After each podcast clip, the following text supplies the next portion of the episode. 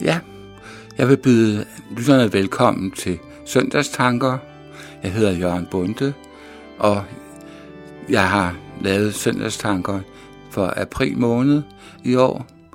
I alt fem søndage, og jeg vil straks bemærke, at teksterne, evangelieteksterne i dette år er efter anden tekstrække.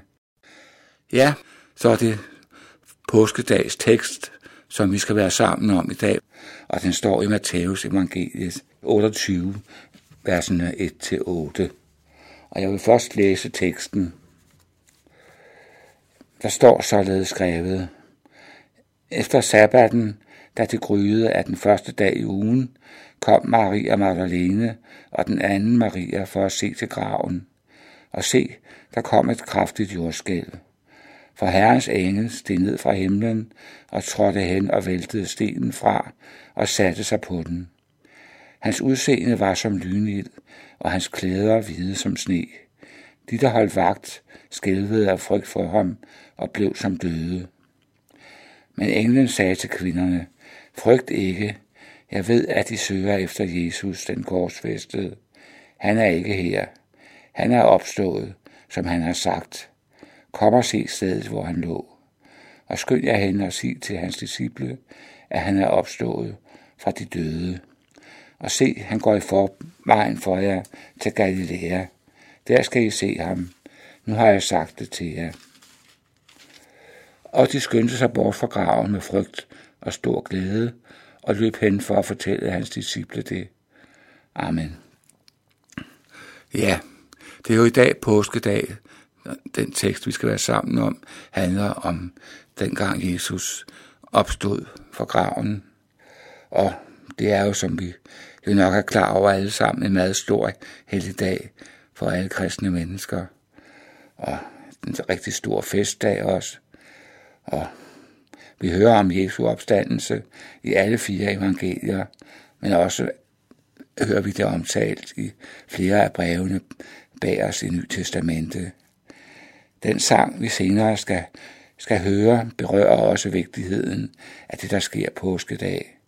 Vi skal høre senere grundvis påskeblomst, som i virkeligheden står som et symbol på opstandelsesbudskabet og det store håb, der er knyttet til opstandelsen og dens betydning. Jeg vil her pege på nogle tekster fra Nyt Testamentet, som også belyser betydningen af påskedag og påskedags begivenheder. Og jeg vil specielt kigge på Paulus' første brev til Korintherne og Hebræerbrevet. Begge breve pointerer betydningen af Jesu opstandelse meget stærkt. Og i 1. Korinther kapitel 15, så kædes Jesus opstandelse sammen med, at vi også skal opstå fra graven en dag. At Kristus har, bevar, har banet en vej og har været forløber for os, og som det også kaldes, har været første grøden. Desuden siger Paulus her, at hele vores tro er forgæves, hvis ikke det var sandt, at Jesus var opstået så var vores prædiken kun sandt, som vi synger i påskeblomst. For ingen opstandelse fra de døde betyder, at der ikke er noget håb om evigt liv. I Hebræerbrevet, som vi kender forfatteren på, fremstilles den opstandende Jesus også som vores himmelske ypperste præst, som går i forbøn for os, som den, der har banet en vej for os til himlen, og nu sidder ved Guds trone ved Gud Faders højre hånd, også som vi siger det i trosbekendelsen. Matthæus er meget grundig og detaljeret, når han beretter om selve opstandelsen. Det pointeres, at ingen faktisk har set det øjeblik, da Jesus opstod. Der kom en engel og skubbede stenen fra graven, men det var for, at disciplene og kvinderne kunne komme ind og konstatere, at graven var tom.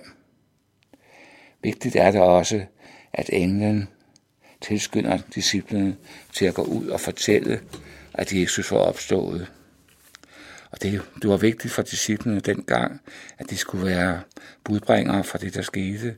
Det er også vigtigt for os, der lever i dag, som tror på Jesus. Vi skal også ud og fortælle al verden, hvad der skete på påskedag, og fortælle om det håb, vi har om at opstå en dag, at komme til de himmelske boliger, som Jesus har beredt for os. Ja, det var ordet, jeg vil lige bede en bøn til sidst. Kære himmelske far, tak for det opstandelseshåb, vi har, fordi at Jesus opstod fra graven. Tak fordi han har banet en vej til den himlen for os. Tak fordi han er gået i forvejen, for at vi skal følge efter.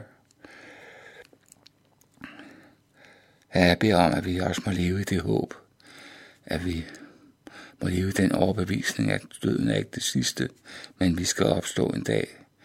Og så sandt vi tror på Jesus, være sammen med ham til evig tid. Tak fordi, at, at vi har så mange vidner på, at Jesus opstod fra graven, det som der står i 1. Korintherbrev, noget om. Og tak fordi, at, ja, at vi ikke skal tvivle på, at det virkelig skete, som det gjorde, men at vi må være faste i håbet om at nå himlen. Det beder jeg om i Jesu navn. Amen.